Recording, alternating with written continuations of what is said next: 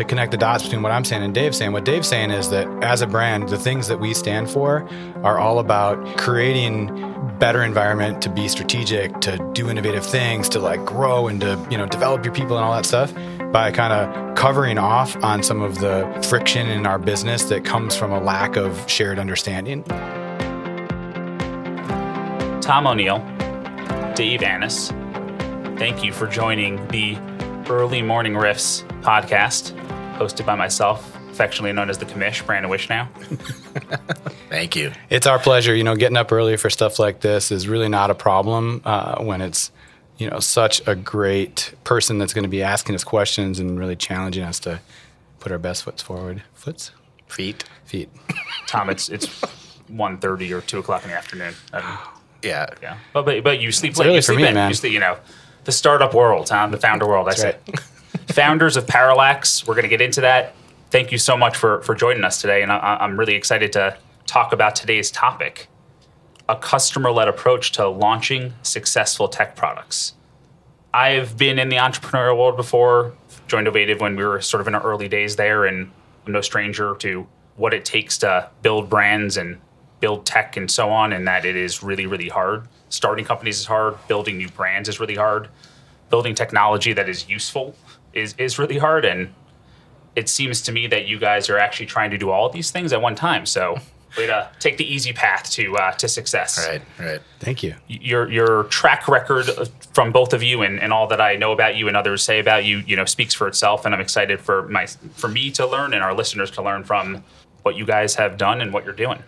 Before moving on, I think I'd love to give our listeners a definition or, or explanation of what, what is your company? What what is Parallax? So Parallax is essentially it's a, a workforce planning tool that helps you know uses predictive analytics to help people understand how the workforce um, supply and demand's changing. So it's uh, sort of integrates with on the sales side, so we can have an under better understanding of how these you know the sales and the pipeline are going to affect the resource demand.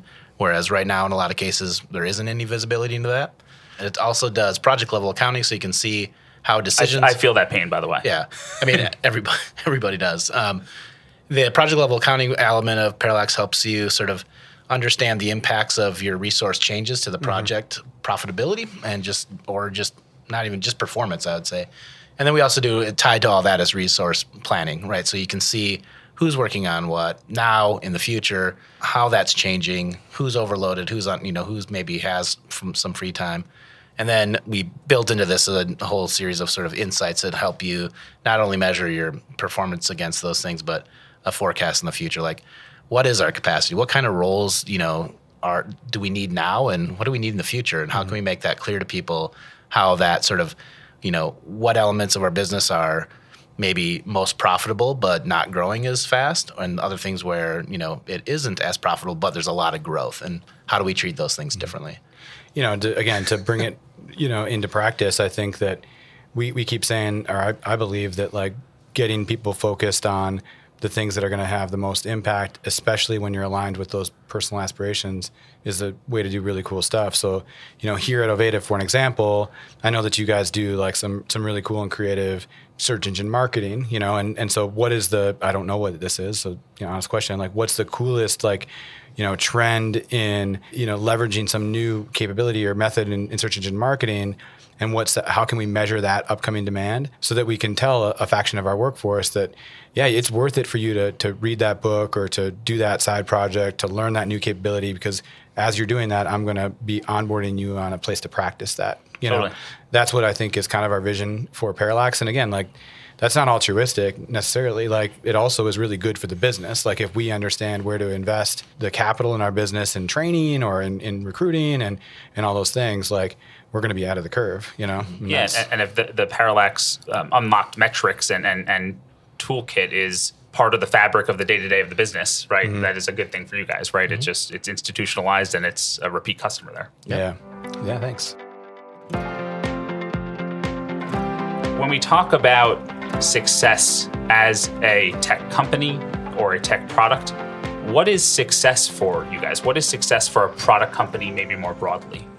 success for a tech company, tech product, I think it's just, uh, you know, first and foremost, building something that actually provides value to the users and um, not only value, but in our case, hopefully sustained value, something that they can sort of you know not be able to imagine you know life without once they've had a chance to get to use it.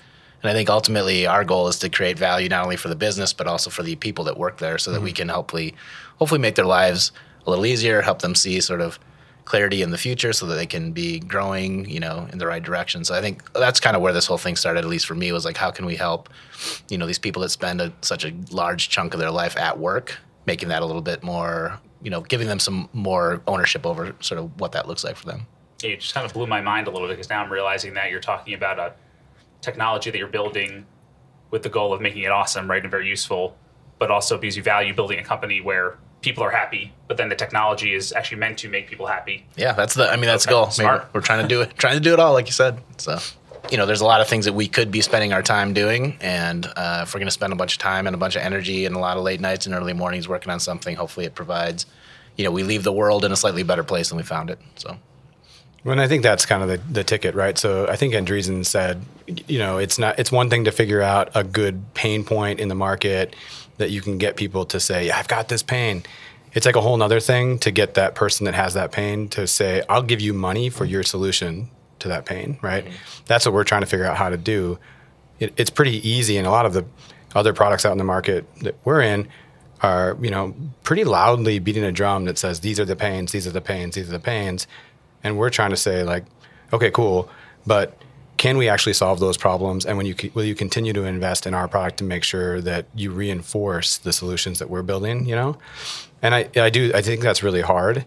I think that um, it takes a tremendous amount of work, and you know, to Dave's point, there there are like a lot of other more sexy problems in the world that are being solved. You know, Elon Musk is launching cars into space, and you know, there's all these amazing, cool, you know, machine learning and you know, blockchain and all this crazy cool Geodesic technology out there. Yeah, awesome domes.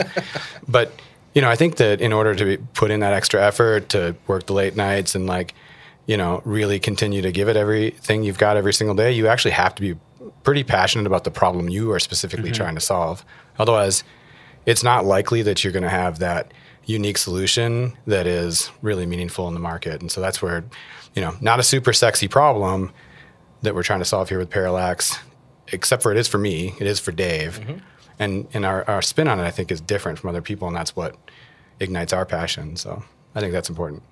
Is that part of the recipe to success? Meaning the founders, the company feeling passionate about what they're actually bringing to market? Maybe that sounds like obvious or silly that it should be, but I hear that and I hear it very loudly that you guys are passionate about what you're trying to solve. And on some level, even if you don't achieve or someone or an entrepreneur does not achieve the massive billion dollar idea success, maybe that is more, you know, socially defined as success for a company mm-hmm.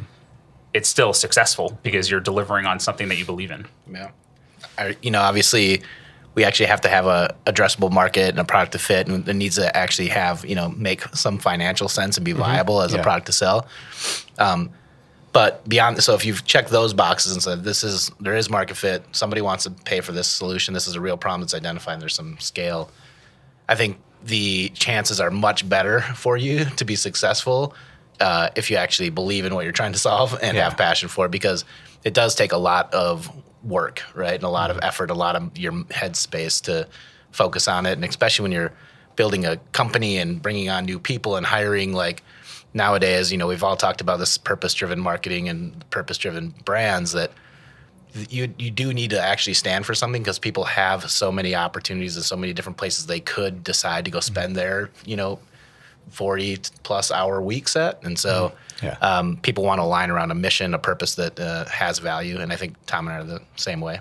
So. Absolutely. Dave, earlier you were referencing in a similar vein Netflix and their approach to to launching their shows, or I guess House of Cards originally. yeah Maybe uh, maybe for our listeners to hear, maybe can you give that give that anecdote one more time? Yeah, what I think what Netflix realizes is that if they were, you know, they did a bunch of market research and kind of understood sort of what people, you know, wanted from content, and they, you know, did a, you know, whatever algorithm and magic math they did, they realized that if they were to take uh, Kevin Spacey as a lead actor and David Fincher as a director and combine them in sort of a s- episodic serial, um, I think around politics, that they would kind of have a you know a hit on their hands. And so that's what they did. They kind of just used the the sort of research to put those I, those I, elements together. And i think based on the success of house of cards largely that's where you start to see this massive increase in, in custom or sort of you know owned content from like netflix and hulu and all these other gro- you know networks. So Yeah, they're all replicating the model. yeah exactly. So a lot to learn from that approach, obviously, is that approach to launching show for Netflix actually like the direct opposite or argument against how you guys are thinking about passion behind an idea. I don't know. I mean, you know, if I could take that for a minute, there is a formula to how we're building this company. And we did borrow that formula from something that's proven. You know, we, we learned from an entrepreneur here locally that um, this idea of building a customer advisory council before you build your product or service would be a great way to, sit, to stay focused on what the value that the market sees in your potential product instead of the you know your perception of the value that the market might see or the opportunity that, might, that the market might see. We learned that from Phil Soran, um, a guy who started a company called Compellent, and uh, we spent a lot of time learning from him how they did it and what the formula, the recipe, all that stuff was. And then now we're applying that, and it's working for us. But I think the reason that it's working for us is because we have some great stories, we have some great energy, we're putting a lot of passion behind trying to assemble that group of people, and we're convincing people you know, just last week we had 24 companies who we had never met before come to a three-hour meetup on a Wednesday night in Chicago. There was 37 people there, some leaders from the So awesome. Chicagoland community that were completely engaged in helping us design our software product and helping us think through, you know, not just the features uh, what, that we should build, but also you know giving us some real tough feedback on what we shouldn't build and uh, and how we should stay in our lane and and really you know do a good job on this stuff instead of trying to do all the things. And it was a a really awesome event, but I don't think that just comes together because we said, hey guys, you know, would you come out and hang out with us for a beer? I think it's because we told a good story because you know we really understand their problem and There's an had them- authenticity. there's uh, thank you. I think so. Yeah, Yeah. yeah, and that comes from our excitement and, and passion for the problem. Yeah. What I hear, and in summary, also maybe referencing something that uh, we were talking about before the show, You mean T Swift? T Swift. Gotcha. you build you're building a company you believe that success as a product company the way you do it is you do it like t swift's t swift excuse me produces music is that is that right yeah i think so. I, I, it's pretty awesome that this has come full circle to that already. right? Yeah. it's just so fast. But yeah, I think that you know T Swift has some passion, has a has a has a story to tell through her lyrics, mm-hmm. essentially her diary in mm-hmm. song form. Mm-hmm. But realizes that there's so much benefit in collaboration with other artists and other people that have a, a similar but maybe different perspective, and it's amazing. Mm-hmm. You know, the the art creates itself. I, and I thought I thought I thought you were the the T Swift expert over. Oh, Dave is yeah, just apparently, yeah, yeah. very calm and Sorry, I think we're both, directly. I think we're both pretty big T Swift Huge. fans. Recently, I've become a big Taylor Swift fan. Okay. That's true. Yeah. So to recap, just regrounding us in the original question here is what is success for a product company? I hear building a product that's useful. I hear having a founders and team that are that are passionate about what they're bringing to market. I hear not necessarily needing to recreate the wheel, or, or at least having a formula in place that you're being smart and like practical business operators when you're bringing it to market. And much like Taylor Swift, I hear being collaborative, right, and and, and involving others in that. Is that a, a fair summary? I think that's really good. And I, you know, all joking aside, as awesome as it is that Taylor Swift is a big part of our conversation, it is pretty cool the way that she approaches it. And I feel a lot of similarity now that we've called that out in the way that we're trying to uh, approach this. That I think we have some humility and we have this like thirst for like other people's input. Like we really do value, you know, other people helping us make this awesome. And we're not like shy to admit that. Like we don't want to be the one necessarily who designs the perfect solution. We want to want be the people that bring that solution to life, you Yeah. know? And and I don't really care if I wasn't the first one to come up with it. I want to stand on those shoulders of those folks and that, and that sort of thing. I feel like that is, you know, there is some similarities there. Like she might put down the hook, but then she brings in that perfect producer that's going to be able to expand on that and, you know, blow it up the way she visions it could be. Yeah, you and, and I think uh, even from this conversation, I can see already that I believe what you're saying. Taylor Swift aside, yeah. no, I I think it's important because uh, it, it's like I don't know if it's uh, there's a like talking to kids or kids always call bullshit or something. Or able Yeah, to, you know, there's maybe that sort of metaphor here, but especially if you're trying to convince someone to buy this thing that Right. in, in, in this is not in any way um, minimizing the problem you're solving how you're solving it but like any technology it could be solved maybe in simpler ways or more basic ways manually or maybe it's just deprioritized or so on so you're convincing them to pay for something because they believe in you guys right and that, i think there's like a interesting lesson there also around even though you're building technology, it's still the people behind it that they are really buying on some level, especially at the stage of business that you guys are in. Yeah, I think that's true. I think that they a lot of people also it's not it's not just us, but it's the promise uh, that we represent of the method, and that you know, and that method is about being different, and it's it's about you know having a a wider uh, spectrum of input in the product and all those things that you know ultimately we we can we can connect the dots for them to say that's going to drive value back to them in a way that's different from our competitors. I feel like what you guys are saying, so going back to the, the sort of topic, a customer led approach to launching successful tech products does on some level go against the common thinking around a successful technology. And this is not me disagreeing with anything you guys said. I actually fully I love it for so many reasons.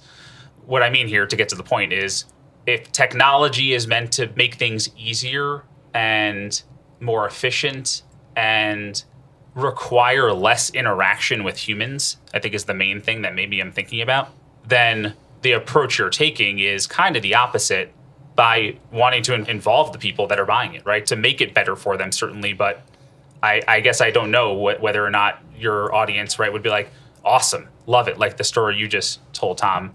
Or are there others that are out there that are, no, we just want you to put this thing in and then go away? I- If there were those companies, then they're not a good prospect for us, honestly.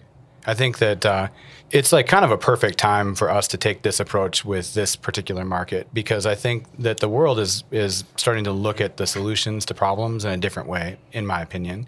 I think that it's table stakes today to have some of that like block and tackle. Like uh, we we have digitized some of these processes and we've you know automated some of these things and even We have a website Yeah, that right. functions, yeah. you know and, and even the the era of craigslist is over meaning that like for a while you could say like the functionality and the value that craigslist uh, provides allows for it to be pretty you know plain and, and, and not very beautiful right i think that's done like that's craigslist is the last one you know like i think that utility is like absolutely must have utility and be easy to use uh, you know, it needs to be beautiful these days as well.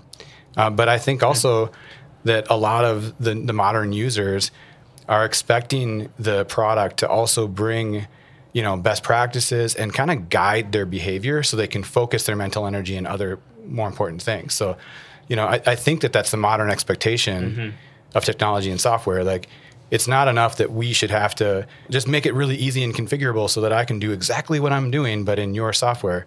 I think today's expectation is I, I have other stuff in my business to focus on that's not related to operations or or this problem you're solving. Just tell me the right way to do it so I can focus over here on the things that I'm uniquely good at.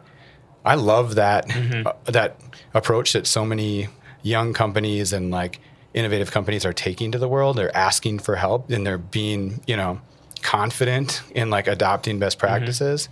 So it's kind of a perfect time for us to be Yeah. building the software this way. I don't Yeah. know that it would have worked in the 90s because mm-hmm. too many people thought Yeah. like, no, no, no, it has to be our way and our process. And Yeah, yeah, yeah. you need to shape your mm-hmm. tech to fit my way of doing things. Like that's just not, not as much of a thing anymore. Exactly. And I think another thing to think about is that I think sometimes people think, well, technology creates this like, you know, digital isolation and blah, blah, blah, blah, blah. And from like a human standpoint, I think that that's not always true at all. Um, if you think about the, the ability to stay connected even when you're like working remotely, so you can be the person who you truly are, and maybe working remotely is the best way for you to work and have you live your life and stuff and still stay engaged and interested in the people you're working with, for example. And so the technology that, you know, like what we're building and other people have built that create this sort of visibility into, into the reality of things and allows you to sort of like we talk about, you know, helping people reach their like self-actualization, right? By understanding that they have all these other base level things taken care of, so they don't have to worry about those things. And technology can help them be more engaged, be and have more direct impact on their own contribution and see it more readily. Mm-hmm. I think all that stuff is more human. And I think that's I what technology allows you to do if done right. Not to be, you know, obviously technology can do the opposite, but I don't think it's a given or a foregone conclusion that technology would do that. I completely agree. I do think to both of your points that maybe there is some misperception Mm-hmm. sometimes in the market, and to your point, Tom, that may mean that they're just not a good fit for for Parallax. Yeah, and I, mean, I think that the make it maybe it's legacy perception. I think that, like I said, there's a lot of progressive companies that are thinking differently about how and what um, technology that they're adopting. Uh, you know, these days, my opinion. Right. You're you're saying it's the the brand, so so the the target audience Mm-hmm. who your sell who our technology is selling to is more open to a collaborative approach and wanting to understand what be- the best practice is and Yeah. so the tech the technology wins or you guys win by by listening and, and helping them meet those needs. I think so, yeah. You know, and, and to connect the dots between what I'm saying and Dave's saying, what Dave's saying is that as a brand, the things that we stand for are all about creating better environment to be strategic, to do innovative things, to like grow and to, you know, develop your people and all that stuff by kind of covering off on some of the friction in our business that comes from a lack of shared understanding. And so this communication tool that we've built that's to a lot of people might seem pretty trivial. It's it's resource planning, it's project pricing, it's project accounting like it, you know, it seems pretty operational, but really covering off on those those simple operational issues and creating better perspective that can be shared across the whole company actually elevates the conversations to stuff that's more strategic and can be more real and you know focused on the right stuff and less fighting about like well i don't have the right person for this project It's so it's so hard, it's so critical, and especially with the challenge that you guys are tackling, I couldn't agree more with with the approach for what it's worth, and it makes sense that you're already having such good momentum and success by tackling it in a more mm-hmm. authentic way. But there are some companies out there, and that's the close the loop. They don't want to move away from their central point of decision making, and we're not gonna, you know, it's gonna be all a black box, and we'll tell you this, and you do that. Like those companies are not going to be a good fit for us, and so we also don't want to build a product for them.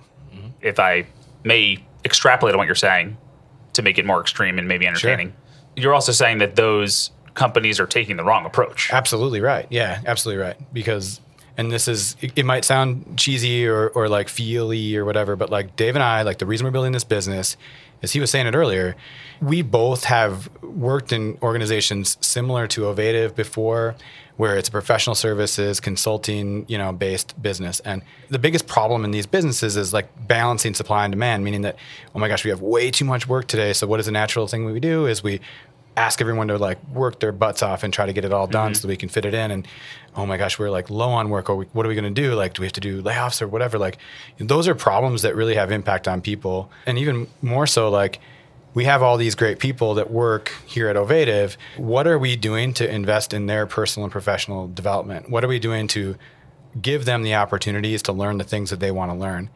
And take it from someone who ran a, a company with 500 people.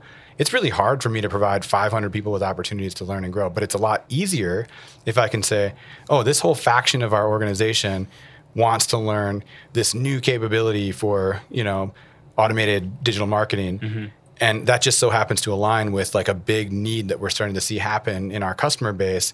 It's really easy to help align and connect those dots right? If we have the tools to have the visibility there. It's harder you know if we're just kind of guessing at how those lines can connect and we're just taking shots at the dark right?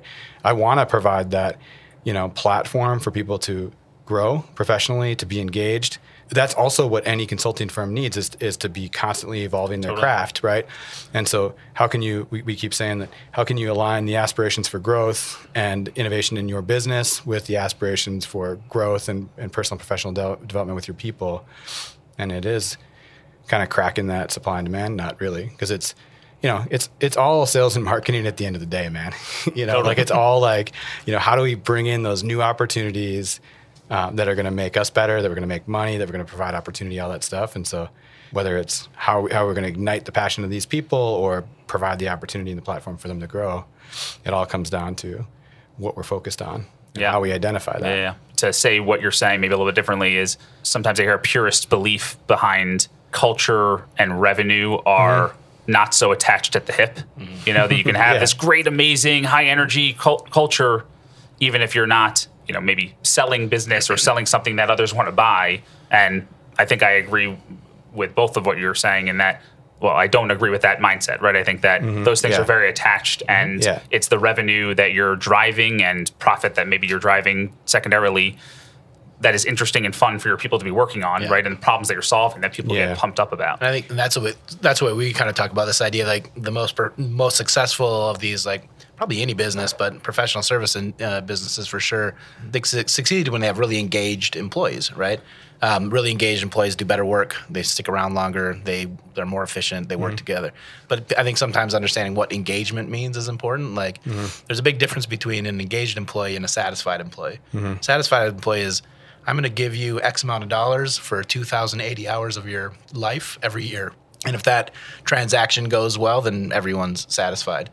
But engaged employees are the ones that actually are willing to go above and beyond the contract and they actually see their impact and understand how all of their efforts is you know affecting the business and the people around them and i think that's what's you know technology can do is again create that visibility so you can go this is this is the impact you're having now and here's where the how it's you know how it aligns with the business.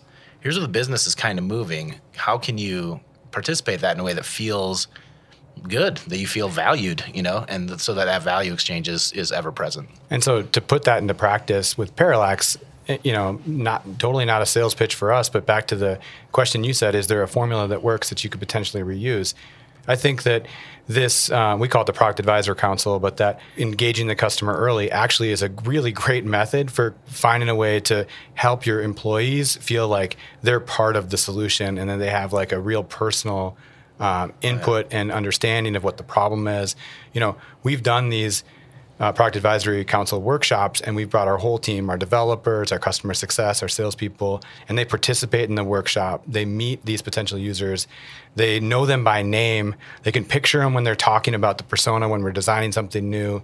You know, that kind of stuff, like it drives engagement, you know, in my opinion, that this is like how we can ignite some of the passion that, uh, that, you know, we have for solving this problem because it's a real human problem when you can see the people. you know, like it's not just like, hey, did we have high enough utilization? It's like, no, Jen, she struggles with this every mm-hmm. single day about how to connect these two groups together. And I remember when she told us that story, and you know, that kind of stuff is like really fun. It's really cool to see that stuff click with our people. And that gets them going home and telling their significant other. That gets them excited to come in with a new, fresh idea of something we didn't thought of, uh, think of yet.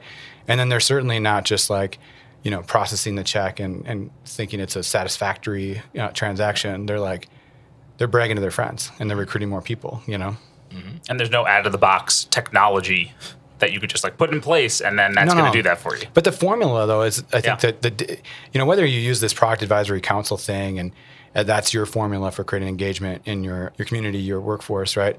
Uh, that's one. There's there's plenty of them out there, right? But I I really do think that I think people today, you know, you could you could pull like like oh they're millennials or the zennials or the whatever. Like people today, they are purpose driven. You know, they really do care about like the impact they make. And so a really easy put it into practice formula is like do the people that work on your team that give you 40 hours or more a week do they really understand why we're doing it you know and uh, i know that i'm not the first one to say you know explain that why but y- you can't just assume that you can say it and then they're going to understand it you have to Yeah. find a way to put them Make in a tangible. situation that Yeah. it's tangible Yeah. right and so it could be the product advisory council it could be you know a handful of different things that we've done before but Yeah. um, I but mean, I i'm really think- excited about this one Yeah, I think the the pack, the product advisor council is great, but just daily we use tools that where our customers can submit feedback Absolutely. directly. That basically goes right into our like Jira, you know, so the developers can see, and they respond way more to those than like Tom or I coming back from a client meeting and be like, hey, we need to do this. And like, no, maybe, you know. But if they see a customer saying this is this is the pain I'm having. Can you help me out? They're, they'll jump on, on it, it. you know, like right away. So it can be kind of frustrating when we're like, I told, we told you that. Hmm. like, but like, nah, nah, I don't. No, I it's straight up like if we're on site with a customer, we say, okay, I can take a note of this, but would you just submit it? Yeah, you know, because yeah. chances are it's going to get solved a lot faster, Yeah. and they do, and it's cool. So Yep. it's all good. Don't tell our developers we told you that. Oh crap! We should edit this part out. Yeah, take that out. Oops. Well, I think that like I, if we can keep going on that a little bit, I think that whole topic of transparency, of engagement, I think that it's another it, it's a theme that's built into our brand, I hope, and that certainly our product is that we are trying to attract customers who value that in mm-hmm. their businesses as well. And so the, some of the tools that we're developing inside Parallax are meant to drive probably more transparency than the average small agency, 20, 30, 50, 100 people, are, are comfortable today providing. You know, we are in this system showing many P&Ls for each account. We're kind of showing Right at scale, sharing these at things. scale with the people who are, you know, in the position to make decisions on behalf of the company and the customer. Uh, that in the past they had some limited information. So like historically, maybe these project managers are meant to create the best in class service and the best product or software, whatever, and also make the company lots of money um, and balance those two things. But the only thing that they have control over is the number of hours applied. You know, well, we made it pretty simple to add a few other elements that the CEO or the CFO might have to make strategic decisions on how to balance those two things. It's it's simple. What's the cost for that project, and what's the variable cost? You know, what's the revenue that we're earning, and and what levers do that uh, project management team have uh, in order to impact those things, and so they can make the trade-offs and balance. Right? Almost no one is, you know, by default just giving those tools to these project managers, and we're standing on a, a, a bit of a of a platform and saying, you know, if you guys want to use Parallax, you kind of have to have this open, transparent like approach to running your Right. business because you don't hire these extremely talented project managers uh, you know just to use them to manage hours you create you're hiring them to create impact for your customers in the best way within our control and with the with the levers that we have in as an organization to pull and if they have to go to the boss to understand those levers it doesn't make any dang sense Yeah, know? I think we kind of borrow from the, you know, Nor- I think Nordstrom made it pretty famous, the sort of inverse pyramid model Mm-hmm. of management, where the support is to support the the frontline salespeople in, Mm-hmm. Yep. in store, all the way down to the CEO is, you know, in support of those people. Yep. I think that's kind of a similar model here that we think is valuable across the board for other kind of businesses. Like, who are the people that are actually on the front line day to day doing the work? What support do they need? What information do they Yep. need? and how can you get it to them a way in a in a responsible way that's not going to go too far and make them Overburden. overburden Yeah, them yeah. with all the decisions, but enough to help them do their job better and Mm-hmm. feel ownership. Yeah, I, I think what I'm hearing is it's it's almost like another version of a product council. Maybe you, your employees, you want to give them what they need in order to make them successful. You also want to listen to them to hear what what they need. The theme around having tools in place, or both technology and conversational, or councils in place to solicit and make it easier to get customer feedback mm-hmm.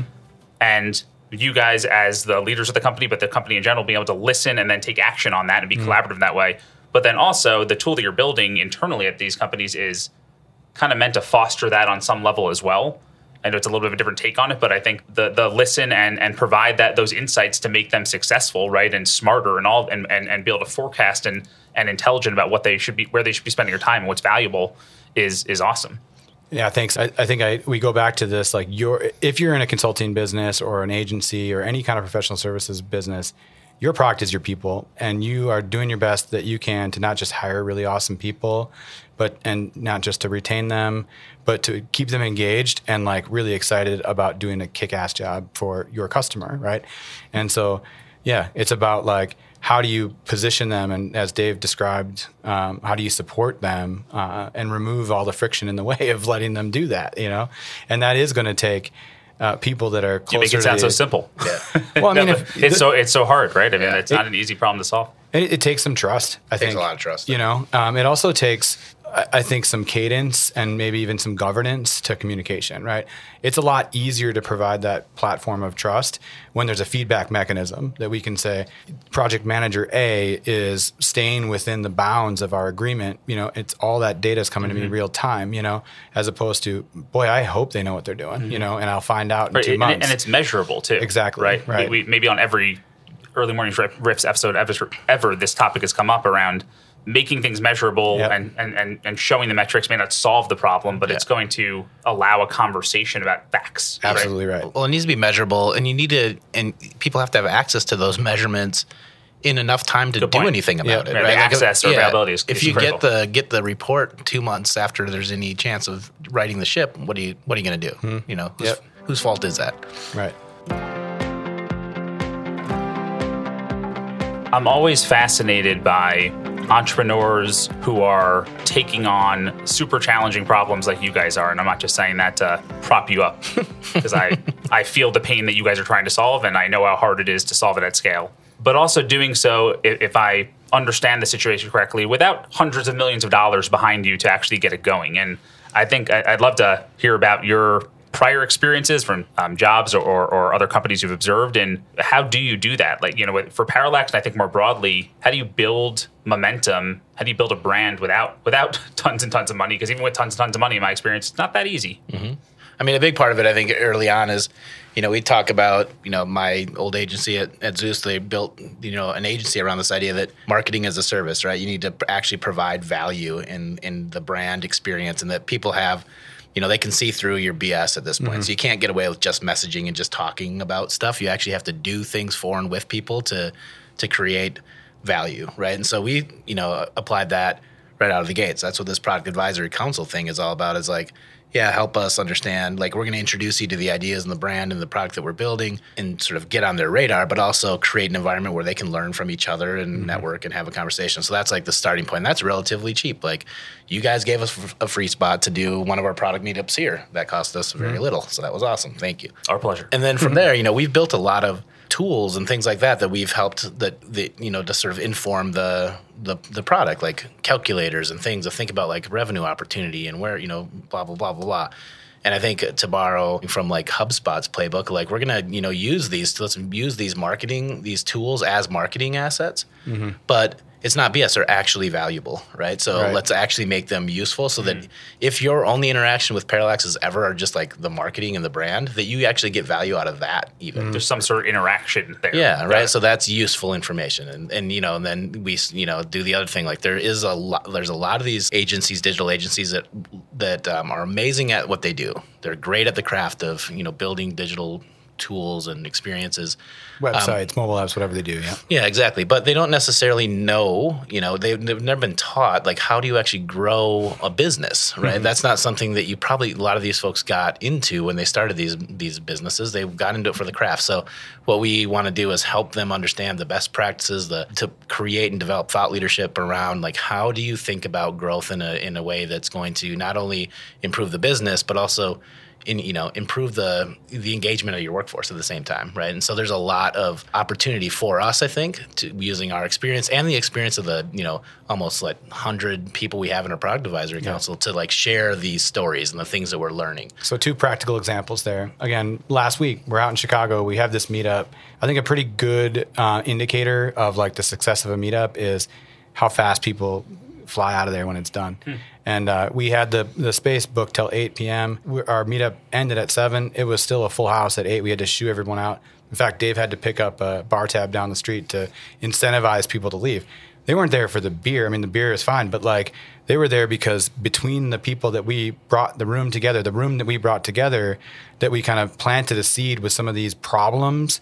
For the first time in, in years, they've finally met somebody that also has that mm-hmm. problem. You know, mm-hmm. they felt like they were on an island and they mm-hmm. could riff and they could, what did you? Oh, how did you do? Yeah, that that's that's like a real example of the value that we're providing Yeah. in our marketing, right? it's about the community too Yeah, man, and it's like And they actually said that they're like the best thing you could do is keep this Keep community this group going. together, you know, right. you know. So Another really practical example. So, you know, a couple weeks ago, there's this local digital project management meetup group, and they did a webinar. Then I asked if I could present or whatever, and uh, I created, to Dave's point, a pretty simple spreadsheet that just says, "Hey, you know, if you're having this problem of trying to decide whether or not you can hire people or should hire people and all that stuff, here's a really simple mathematical model that you can use, almost a pro forma or a budget." that you can elevate the, the discussion away from this one you know very tactical decision of hiring this one person up to a more strategic like are we ready for hiring new people discussion. And uh, just went on like kind of told the story showed him my little spreadsheet and said hey look this is this, this is a tool you can use to like make that discussion more strategic less reactive. And i had 20 people after the after the show email me say can i have your deck and can i have that spreadsheet? You know? Absolutely you can have that spreadsheet. No worries. Because then i you know i am actually like Yeah. I personally get a lot of gratification out of like that experience. Like that was fun for me. It was fun for me to see that like this spreadsheet that i put together actually provides value for someone. But on the flip side like I'm hoping that I've planted a seed that what if if Tom can do this with a spreadsheet, what does his product do? Yeah, it, it's it's such a good example and tying back to what we were talking about earlier, where I can imagine the you were saying maybe that's the '90s or early 2000s version of a tech company that doesn't do that, or, or maybe maybe the customer is not expecting that or looking for that as much. To your point, where they would hesitate to give something away for free or something that's valuable away for free. Maybe there's like the surface stuff that just like mm-hmm. gets them excited. Where at least for you guys, and, and I do think you're a little bit ahead in where, where this movement is going, but you're you're taking a different approach that is more around listening and more around or willing to just solve problems mm. and doing goodness for people and companies that are out there will will lead to business Yeah. rather than the re- reverse. Well, I think that like if you're afraid to give away some of these tools and thought leader, you know, some ideas and plans for free because you you think that that might somehow ruin your chances of building a successful business, you probably don't have a very good business mm-hmm. on your hands to Yeah, begin yeah. with. Like if I can give you a spreadsheet that essentially does exactly the same thing as a product that we're building, you know, that's not a good sign. I, So- I, I agree. I do. I was imagine. I do like the idea of, of like being in that that you know you guys are sitting around beers or maybe at the meetup beforehand and Tom showing that spreadsheet and it's doing awesome things. People are getting psyched. But Dave, you're in the background thinking like, "Fuck, like, I, I, I don't know if we can do anything better than that." Like, I, they- they- well, why is why is why is he teaching them that? Uh, yeah. Which I know is not the case, Right. but there's. Well, uh, well, sometimes no. yeah. It's, uh, well, you got to fake it till you make it sometimes too. And you know, disclaimer, like you know, we're a year and a half in, like a knocking on wood, like we'll see if this works. Yeah, yeah, exactly. Yeah. And so far, so good though. I mean, I and I again, what's going to keep us working hard on it is that we're super passionate about solving the problem. That also helps us put the extra energy into making the little spreadsheets and doing the the talks at the mm-hmm. meetup and like that stuff. Just it's fun. It, mm-hmm. if it weren't fun, there's no way I would try to convince my wife to let me work late yet another night or like you know figure out a creative way to get to the baseball game with my kids and you know get this extra thing done.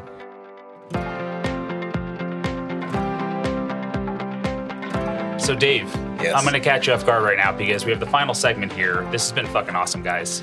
I've, I've, I'm Thank just you. Yeah, I've learned you. so much, Yeah. and I'm, I'm much more of a believer in, in you two and the company than Thanks, from when we started this conversation. I'm not just saying that at all. You're saying my reputation precedes me. That you know, you're like, oh man, Tom That's- and Dave are coming. I, Ovative has taken on this new technology and these guys, and this guy was at the nerdery. I thought those guys were pretty cool. Why would he leave there to start this company? Who's this Dave guy? Exactly. Right? No, there's no last name. It was just Dave. Dave. And I'm That's thinking, Yeah. I don't know. I don't. But now, now I do. Now I know. Thanks, man. Appreciate it. But I want to throw a little bit of a maybe not a curveball at you, Dave. Tom is aware of this actually, so that's unfortunate for you right now.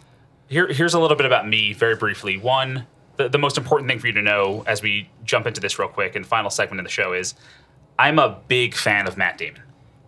Do, you, do you know who that is? Yes. Yes.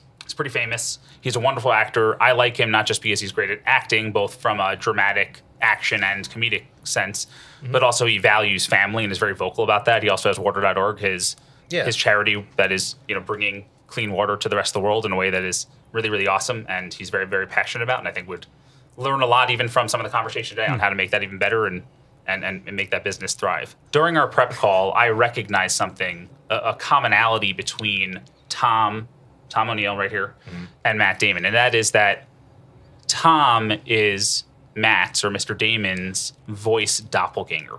Oh, really? Apparently, yes. Really? I'm learning that right now. Like this but, uh, entire yeah. the entire show today, I've basically been talking to Dave, who's awesome, and not just Dave, but you're you're awesome, Dave. Oh, thanks, man. and not Tom O'Neill, but Matt Damon in my mind, right? And it was kind of surprising that Ask he me decided to you know, take take that. Say Take this journey, but- Say, what do you think of them apples? Say that. Just wait, just wait Oh. for a oh. second, Dave. Just wait for a second. Great, great question. Great, because that's where my head went also, right? right, Because okay. I want to, I want the voice doppelganger of Matt Damon to, right. and Tom is just a great guy and great sport to to participate in this. So we got a game for you. Okay.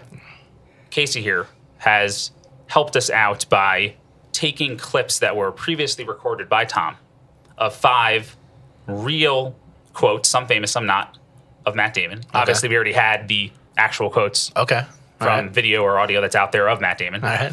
And we have, I don't even know the answer, randomly selected those, either Tom or Matt, to play one at a time today. So we're going to play just one quote Okay. or one clip for each for each line. And it will either be And I have to guess. it will either be O'Neill or it will be Damon. And you need to guess. All right. I'm If you get four out of five correct, okay. you get a swag bag. If you don't, Mr. O'Neill does. Tom does. Oh, oh yes. All right, it's on. Are you ready? So I have to Oh, guess O'Neill or Damon. Is it O'Neill or is it Damon? All right, let's hear it. Quote number one. How do you like them apples? O'Neill. Of course it is. I don't get it. I don't think I sound like him, but Let's hear it. all right. One more. Let's do the first one one more time. How do you like them apples? That's a Minnesotan. That's Apples? a Minnesota apples. Okay. Yeah, so that's a that's an O'Neill. Otherwise, it's a spitting. Spot on. Spot on. Yeah. yeah. That is correct. Nice. One for one, Dave. Thank you. You know this man. You've known him for a long time. I have. Quote number two. All right. Here we go. Listen, here's the thing.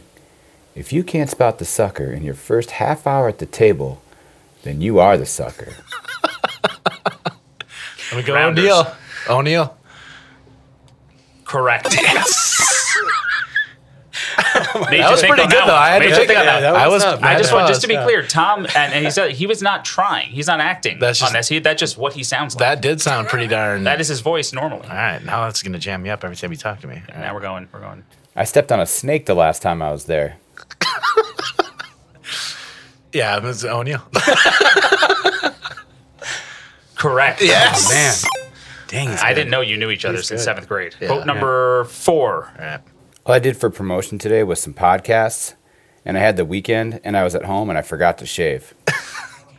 I wish that was Damon. Those- no, oh. that's those are these are all real Damon quotes. He said that. He's, he Damon did said say that. that. Yeah. Well, that sounds like a Tom O'Neill thing that maybe Damon should have said. But I'm gonna go O'Neill again. Sorry. Correct. Yes. So I got my. You're four. You're You're four yes. You you- do Alright, get so this. this That's one. it. Yeah, nice. that's a little disappointing. But here's the here's the real ringer. All right. I'm going to have to science the shit out of this. Damon. Incorrect. Thank you for saying that. Oh, Four out of five works. You still get the swag bag. Nice. Did you hear it though? I mean, I this do. Is, I do hear it. Yeah. Yeah. I, it's not just BS. I, I, I get it. Dave, Oh, my thank you for goodness. playing. Thank Yeah. you. Appreciate it. Is it Damon or is it O'Neill? You really are, It's always O'Neill. really are a champion. Mr. O'Neill, It's Tom, been my pleasure. Yeah. been awesome. Thank you guys so much. Yeah, thank you. Super fun. We'll have to do it again sometime.